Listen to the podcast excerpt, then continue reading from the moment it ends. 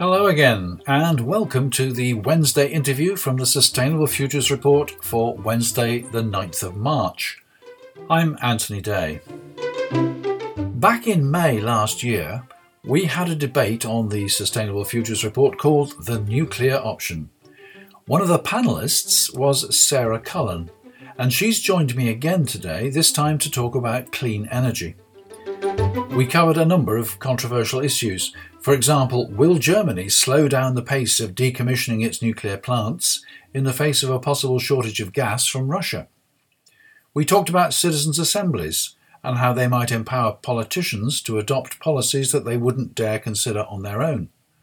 We spoke about the need to consider all energy options and to recognise that all have risks.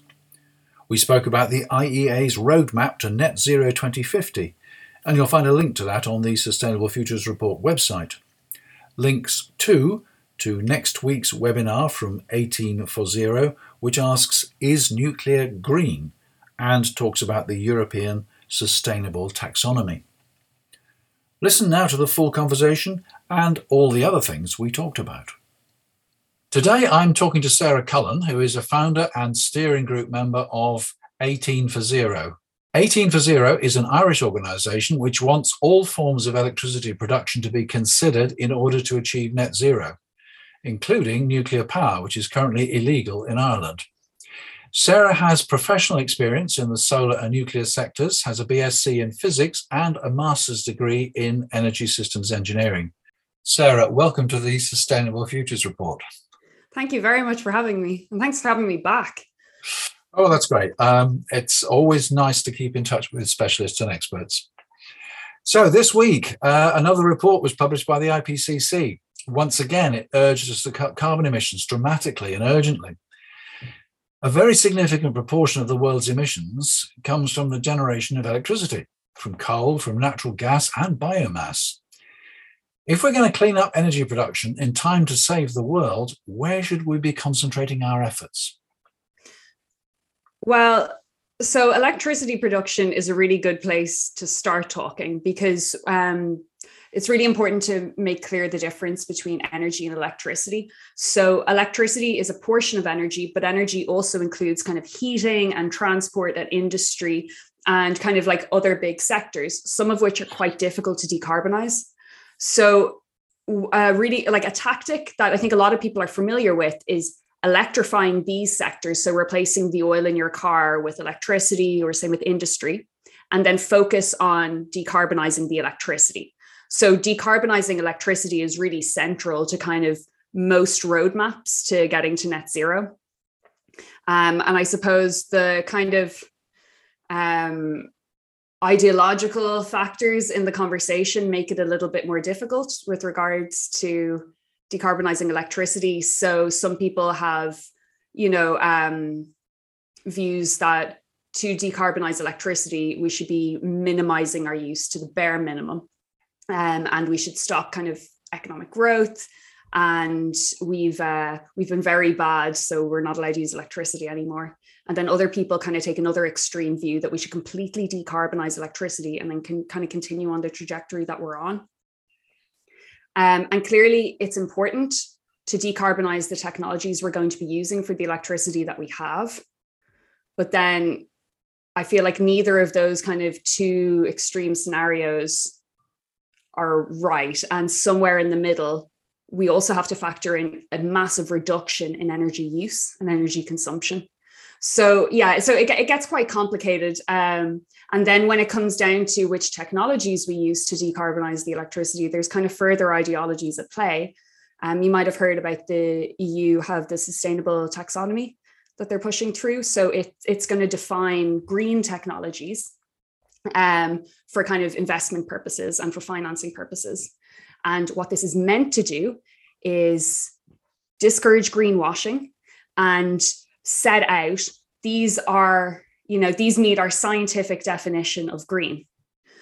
But ideology has kind of come into it again, where some technologies that meet the scientific uh, definition are being contested. So, nuclear power was found to meet the does no significant harm criteria, but some countries oppose it, uh, mainly Germany on an ideological basis. And then other technologies that don't meet the criteria, like natural gas, are being proposed to be included as well. Um, it casts a lot of doubt over the integrity of the taxonomy, and it kind of it's not you know that's obviously only relevant to the EU, but it's indicative of this kind of broader confusion about what we do, how we decarbonize, which technologies we use. Yeah, well, as as you were saying, I think it's uh, there's a midway between stopping economic growth and not using any energy and carrying on as we are. I think it's undeniable that we waste a lot of energy. And I think we've certainly got to address that. We but then it leaves us with a question as where are we getting the energy from in, in the first place? Yeah, I'm surprised to learn that um, the EU is suggesting that uh, gas is green. Well, the reason so under the taxonomy, um, there's kind of three categories of technologies that are getting included. So the first is like the kind of green, they meet the scientific definition. They are green. So that would be, you know, like geothermal, most renewables, nuclear and stuff. And then there's other ones that enable green technologies, so like hydrogen, um, you know, things that can store energy. And then the third category, which is the controversial category and has been added in. And actually, it's been proposed that nuclear is added into this category um, for political reasons, not for any actual scientific reasons. But it's the category of natural, natural gas, and it's described as transitional. So the argument is that although natural gas has a high carbon intensity, it's not as high as other technologies. And it will enable countries to transition to fully renewable grids if they want to avoid other technologies like nuclear power and they don't have the capacity for hydropower or geothermal, other kind of baseload um, clean technologies. So that's the, the natural gas one is, um, yeah, it's been proposed mainly by anti-nuclear countries for kind of obvious reasons.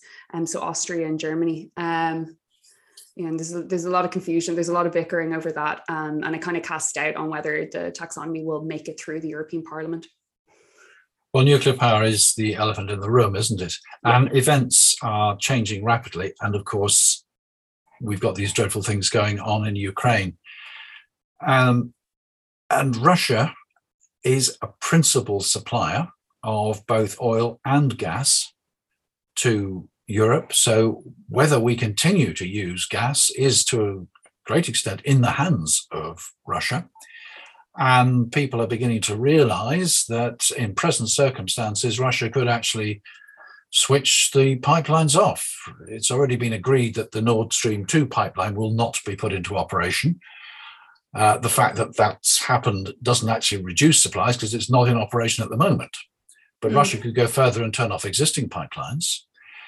So I understand that Germany is now beginning to rethink its opposition to nuclear or at least rethink it insofar as they're not going to decommission their remaining nuclear power stations as uh, as quickly as they originally intended. Do you think that's the start of a complete about turn? About turn in how we generate electricity, or well, a change of German policy towards perhaps retaining uh, nuclear power, perhaps even putting in new nuclear power, like France because France has just announced a program of a whole range of new nuclear power stations. Yeah. So with Germany, um, it's very interesting. So as of today, no decision's been made, and it might take a while for a decision to be made. Um, there's been claims in newspapers that Germany is going to transition to 100% renewable grid by 2035, which isn't technically possible. And um, those are quite misleading headlines. That's an uh, aspiration. Uh, why do you say it's not technically possible? What, what, what would it so, imply? So there are certain types of renewables um, that can provide what's known as firm power or baseload power.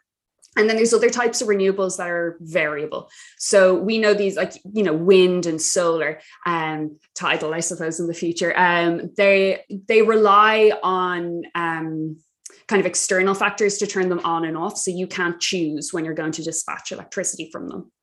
And these are great and you can have other technologies that complement them which mean that you have electricity at all time and you can use them to charge batteries and use them and use those batteries when say it's not sunny um, firm power um, is power plants that can be turned on and off. So in most countries, this is usually fossil fuels, but nuclear power, geothermal power, hydropower all also fit this um, description.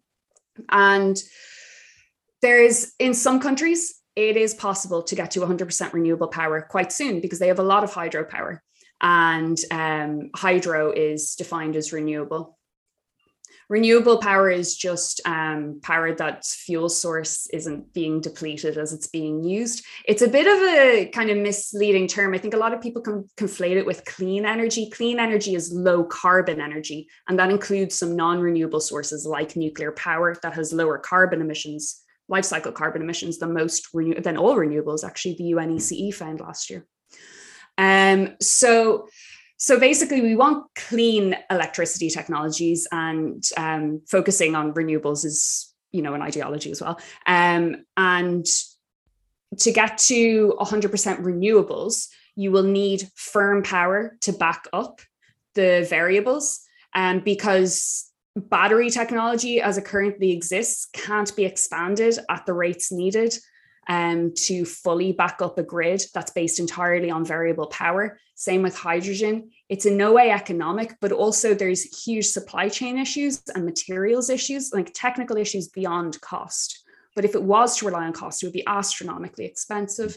Um, even grids with a high share of variable renewables have really high systems costs. So, all the extra transmission systems you need to put in for them, the cost of balancing power, which is you know filling in the gaps when it's not windy or sunny, get really expensive. The OECD uh, Nuclear Energy Agency last year did a study um, on nuclear and renewable hyd- hybrid systems, and the cost of these systems costs um, double the cost of electricity when you get to you know over 70% variable renewables. So that's that's a really important consideration as well. But just on the technical side, it's uh, it's not possible for a country that doesn't have large supplies of clean, firm power to just rely on variable renewables. Um, maybe in the future, maybe battery technologies will progress. I really hope they do. Um, and certainly, the International Energy Agency, in their kind of roadmaps to net zero, expect that these will progress and they get a lot of funding for research. But as it stands, 2035 is completely aspirational. So, going back to what you said originally about uh, nuclear power in Germany, um, their Minister for Economy, and today I I'm I'm not sure about their government titles. Another senior member of their government um, announced that they're looking in to nuclear power, and he was asked by a reporter about it, and he said, you know, we're not ruling it out. Germany had lots of nuclear, and then after 2011, for an ideological purpose, they started being phased out. And the phase out is meant to finish up at the end of this year. So they still have three nuclear reactors connected to their grid. They shut off another six at the end of 2021.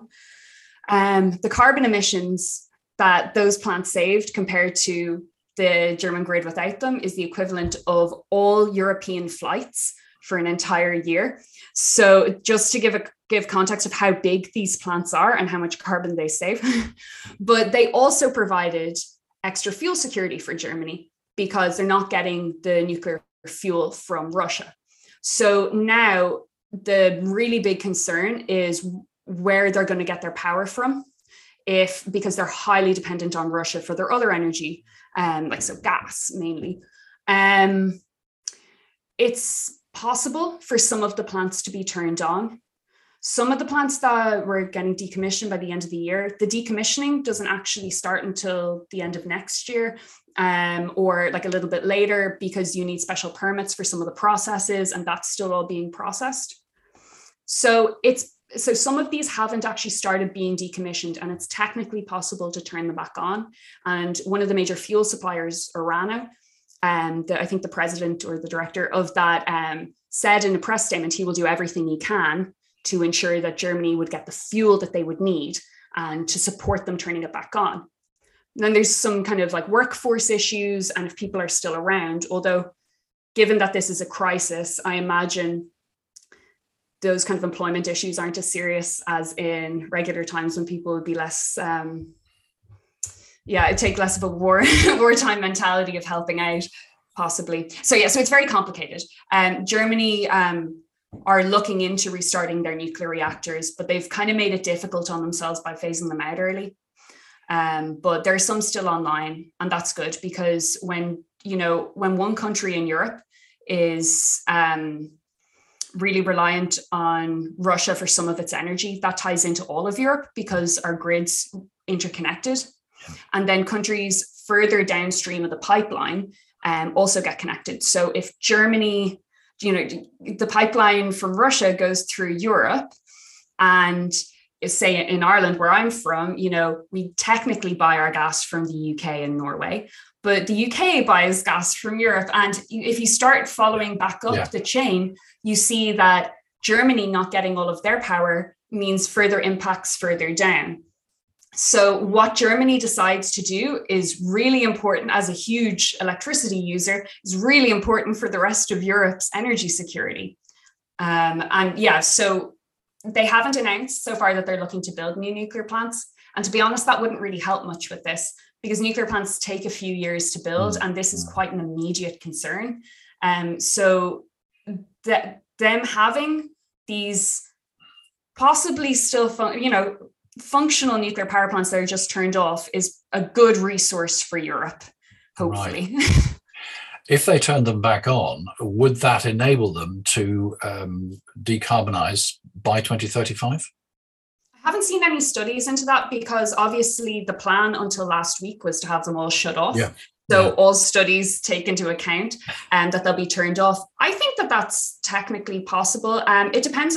So, so, well, it depends. Some of the plants are turned off, like starting to be decommissioned. When you start decommissioning, you inject a substance into the reactor that kind of neutralizes a lot of um, uh, like the potential for reactions to take place in it and that's the start of the decommissioning process. Once that's been happened you would once that has already happened you would need to replace the reactor.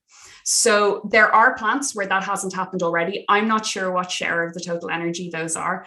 Um, but yeah possibly with a mix of other technologies. And i mean you always talk about a mix of technologies because it's never going to just be you know 100% nuclear 100% renewables or anything. So it would depend on what other technologies they had available.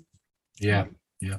Of course, the urgency in the IPCC report is to cut back emissions as quickly as we possibly can. It's a warning which I think we've had from the IPCC almost as long as the IPCC has been around. But they're now saying, and if you read the report, that if we go over 1.5 degrees centigrade in terms of global warming, then we will create a lot of things which will be irreversible. The situation as it stands is despite these repeated reports from preeminent scientists all over the world, the global emissions are going up and up and up. And even during the pandemic, although it slowed down during lockdown, it's still going up. So we're in a very difficult and very urgent situation. Uh, I would have thought it was a no brainer if German governments and anybody other governments really took it seriously that they should not be switching to a transition fuel which is uh, more carbon intensive than the nuclear power that they're already using. So I don't know. Uh, is there the is the, the psychological willingness or realization that something has to be done? Are we actually going to achieve clean energy in time? Because when you when when the IPCC says 1.5 degrees is um, an essential target which cannot be breached, we know that the plans that all the signatories to the Paris Agreement have, if implemented, will lead to a rise of about 3.4. So, well, where are we? What's the answer to that? Sarah, we, we need an answer. Okay, so the question is like, when will people realize and is there still time to kind of catch up? That's kind of one of the most pressing um, topics in the world the so the International Energy Agency I mentioned earlier, they came out with a report um, uh, with roadmap to net zero um, carbon by 2050. And in that, so they had two scenarios in that that um, there are four scenarios in, in total, and two of the scenarios in that were what would need to be done to meet those climate targets, and it was tailored to that. And then the other two scenarios compared what has been pledged by governments and what actual policy has been put in place by governments. So the best performing scenario was by design their net zero emissions scenario. So limiting climate change to under 1.5 degrees, I'm pretty sure, and then reaching net zero emissions by 2050. And then the other scenario was meeting net zero, but then also taking into account um, other sustainable development like air quality and stuff. So that was less good in terms of carbon, but had, you know, is really important for policymakers to bear that in mind. The other two scenarios are very interesting. So one of them took into account um, what governments have pledged that they'll do and what they've signed up to do. And that one didn't perform very well at all. And then the worst performing one was what governments have actually put, like what policies they've actually put into place. And that one sees us missing our goals entirely. And I think that's probably uh, in line with the IPCC report. I'm not sure the exact numbers of it. It's so it, it's really clear that even with the pledges, not even what with what's actually happening, but even with the kind of aspirational pledges that governments have, we're so far off track doing what needs to be done. And the International Energy Agency, they did this roadmap to try to get people back on track. But they have a progress tracker and everything is either yellow or red in it. so most energy sources um, are and like you know behavior changes and policies um, aren't on track at all. And um, there's a huge kind of disconnect between the scientific community and, poli- uh, and politicians in this area and it's really unclear what more can be done to combat this. We see at COP, whenever it comes around, all the new pledges, but they're not actually. they're not actually helping us helping with anything and um, they're not correlating with the action that needs to be done um, when you see countries putting um, party politics ahead of climate change, like Germany did. So the Green parties, um, a lot of them in Europe, were founded out of, uh, you know, opposing nuclear war and opposing nuclear power because they kind of conflated those into being the same thing. And that has had a knock-on effect of ignoring really crucial technologies um, that should have been deployed around the world and could have averted a lot of um, carbon and are still being felt where politicians whose job it is to get reelected, um, and like that is their entire job, um, don't want to anger their base and don't want to anger people who've now made it part of their identity to oppose certain clean energy technologies. So then we see a kind of warping of, well, maybe gas isn't that bad. And I think a lot of it comes from a misunderstanding. It's very worrying to see countries putting forward fossil fuels as a climate solution. It's not in line with any of the scientific literature. Okay. But people would turn around and they would say, look at nuclear power, look at the potential for nuclear disaster, look at Three Mile Island, look at Chernobyl, look at Fukushima, look at the fact that the waste that is produced is toxic and has a life of, well, hundreds of lifetime, hundreds of human lifetimes. Uh, and they say, well, is the risk worth it? So, what is your answer to that? We have a really, really big risk coming our way and we know about it and we hear about it all the time um, with climate change. Um, there are risks with every form of electricity generation, and I think that there should be much broader conversations about all of these. The nuclear industry faces a lot of scrutiny with it that other energy technologies don't, not even fossil fuels, and especially not renewable technologies. Uh, when it comes to you know air quality, waste management, biodiversity loss, and like impact on ecosystems these need to be much better addressed. I think people, um, you know, get a lot of their information about energy systems from what is essentially marketing materials mm-hmm. from the relevant associations, so you know, wind associations or renewables that are pushing for clean electricity, yes, but they're also pushing for business interests. Um, and international organizations like the IEA um, don't seem to penetrate into what politicians are hearing and what regular people are hearing. So yeah, there's um, with nuclear, um, there are risks. In the same way, there are risks with all of the technologies that we're using, um, and they need to be managed definitely.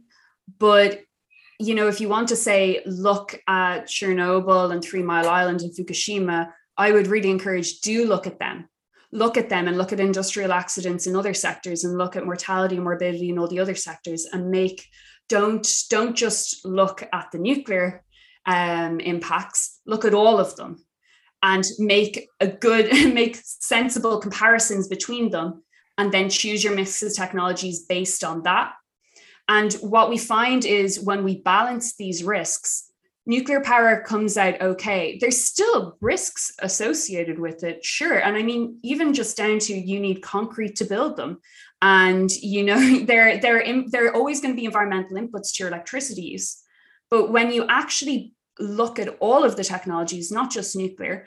You know, the Lancet have an have an article um, comparing mortality and morbidity from major forms of electricity generation in Europe, and nuclear is an order of magnitude safer than gas and then other fossil fuels that we're advocating for. And it's similar to renewables. The UNECE shows that it has lower environmental impact, and so that, that mortality morbidity includes all natural or all nuclear disasters. And um, the UNECE finds that it has lower environmental impact, including carbon emissions, but also other environmental impacts like on air quality and water, than uh, other technologies, including renewables. We should be really examining all of them, but very fast. We, we don't really have much time to waste because the really big threat that's coming up is climate change. And do you feel that the the politicians will actually accelerate the work towards addressing these issues. I, I, I've, I've, I'm very pessimistic. I mean, I don't, I don't see it because politicians, I fear, always take the short-term view. And as you were saying earlier on, their business is to get re-elected, and um, the long-term view or cathedral viewing, as somebody was uh, describing it the other day, is really not on their agenda. It's not, and it's really worrying. I mean, even so, if you go back to that IEA report, they looked at um, what factor behavior changes will, compared to technology changes and big system changes mm-hmm. will have in reaching net zero emissions in that scenario they had. And obviously, behavior changes need to account for much more of emissions reductions in advanced economies and already very energy intensive countries. But even in those cases, it accounted for, I think, like maybe 15% of carbon reduction in buildings. Uh, so, you know, like better insulation, less intensive appliances, and that sort of thing. And then I think it was closer to 40% for transport, but that's mainly just from not flying because it's really difficult to decarbonize planes.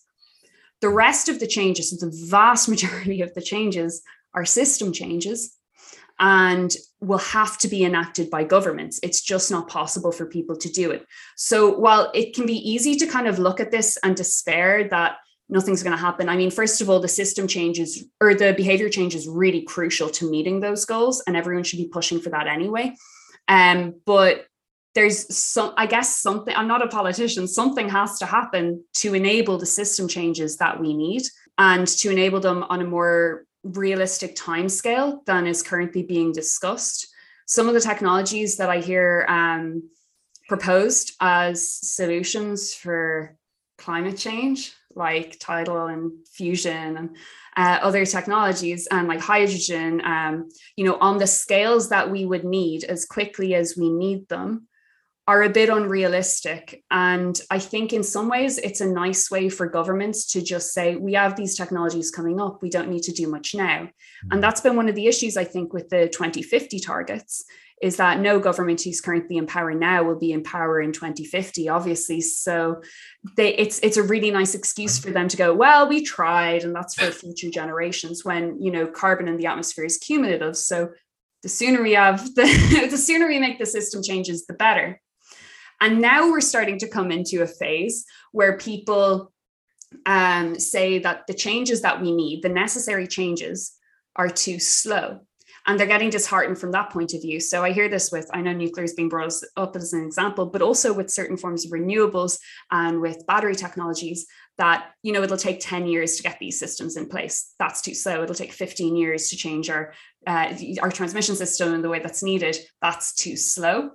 And that's also worrying um, this kind of fatalism that is being thrown about because the remedy that's being offered to that is that the first um, really extreme viewpoint I mentioned earlier of cut off kind of people's electricity use and um, people can't use appliances anymore people can't have private vehicles and stuff which i think is totally unrealistic and just really murkies the water of what needs to be done and turns people off the conversation as a whole. I think it's up to people to be very realistic and pragmatic when they talk about these things because that's that's what's giving people their information these kind of uh, this kind of chatter. So by murkying the waters at this stage and saying wouldn't it be nice if we all just stopped needing electricity? Um, it actually doesn't help uh, in the way that maybe those environmentalists think it would uh, very prominent on the environmentalist front, of course, is Extinction Rebellion. One of the things that they demand is the creation of a citizens' assembly to assess all the science and information and advise governments. Now, in Ireland, you have had experience of citizens' assemblies. Is there any chance that a citizens' assembly will be set up for that purpose? So um, we actually already had a citizens assembly for climate change um, in our climate action um, in our I think two years ago. Um, there's so citizens assemblies are great. The kind of big one that Ireland is known for and that kind of got these citizens assemblies on a global stage um, was one that we had about abortion rights in 2016, I think, and they you know where scientists were brought in and put before a group of I think 99 or 100 citizens, and um, they were allowed to ask as many questions they want, and all different views were taken on board. And eventually they came up with recommendations that were kind of in line with a lot of international best practice for medicine and were totally out of line with what Irish politicians would ever have been comfortable proposing. Mm-hmm. So it's a really nice system to take that element of politicians just want to get reelected, that's their job out of it, and it gives them a mandate to go forward with something. I think it's a really nice way of engaging um, politicians because people tend to be much more up i know in ireland this has always been the case i imagine in lots of other countries too most other countries that people tend to be up for necessary change and people understand science when it's communicated to them. But politicians are always going to be more reserved because it's their personal job on the line um, if they make a false step um, so yeah i like the idea of citizens assemblies there's also a worry, though, because the one that happened in Ireland to do a climate action had a political slant to it, and which technologies were considered had a political. So nuclear power wasn't discussed as a technology at all, and that clearly has a political slant to it that is not fully scientific. So. I guess it ensuring that they're run properly is really important. Um, but they're probably one of the best tools that we have to actually get through to policymakers. Right. Well, finally, we started off by talking about clean energy. And the question is is it too late to save the world? How optimistic are you? You've got a lot of life ahead of you, a lot more than I have. Uh, where where do you see yourself in the future? Where do you see the world in the future? Um, I guess in some ways I'm optimistic because I want to be. But then when I look at how what I've been doing so since last April, I've been volun I like I left my job and I've been volunteering full time to trying to change the laws about nuclear power in Ireland so it can be discussed as a technology option. Because I look at what our current trajectory is and I feel quite panicked. And um and I felt a kind of sense of person, you know, energy is my area. I, f- I felt a sense of personal responsibility to contribute to that topic. And I see people I see all sorts of groups of people doing that in their areas. So, you know, in circular economy or in, you know, recycling or whatever it is. Um, but that being said, there have been people doing these things for years, really great, enthusiastic, fantastic people doing great work for years. And it hasn't been having the effect that we want. Um, I think we're we're going to make changes. And you know i can look I, I look at europe as kind of my main example main reference point. I think there's a lot of scope in especially kind of like southeast asia and many african countries that are expanding their grids and building new infrastructure now. There's a really good opportunity for them to get in from the start with really good practices like sustainability practices and really you know boost from that side of things. But from um, already very energy energy heavy countries like in Europe and very wasteful countries like in Europe, um, the kind of attitude shifts that I would have hoped to have seen by now haven't really happened. I hope it's not too late to save the world because I live on the world. Um, but it's hard not to feel a bit depressed sometimes about the prospects. Well, thank you very much, Sarah, for sharing your ideas with us in the Sustainable Futures Report. I think things are moving very swiftly. I think that um, change is is accelerating. So I hope we can stay in touch and maybe talk to you in a year's time and see where things have gone from where they are now. So thanks again. Thank you very much. Sarah Cullen. I hope you found that interesting, maybe controversial. Let's have your feedback either by mail to mail at anthony-day.com or comments on the website. Where would you like to take the debate from here? What else would you like me to investigate? Before I go, let me tell you that the number of listeners to the Sustainable Futures Report has suddenly taken off. The total hits for February was nearly twice the rate for January, and the daily rate for March is already significantly higher than that. If you're a new listener, welcome. If you're an established listener, especially if you're a patron, Thank you for your loyalty. I had a request this week from an agency in the US asking if I would advertise their curbside plastic collection startup and what I would charge. As I told them, I don't charge because I value my independence. The only income I get, which goes towards the cost of transcriptions and hosting and website maintenance, comes from my patrons via patreon.com slash sfr. Your support is very much appreciated. Well, I'm sure there'll be something to write about for Friday, but for the moment, that's it. Thanks again to Sarah Cullen, and thanks again to you for listening. Until next time, that was the Sustainable Futures Report.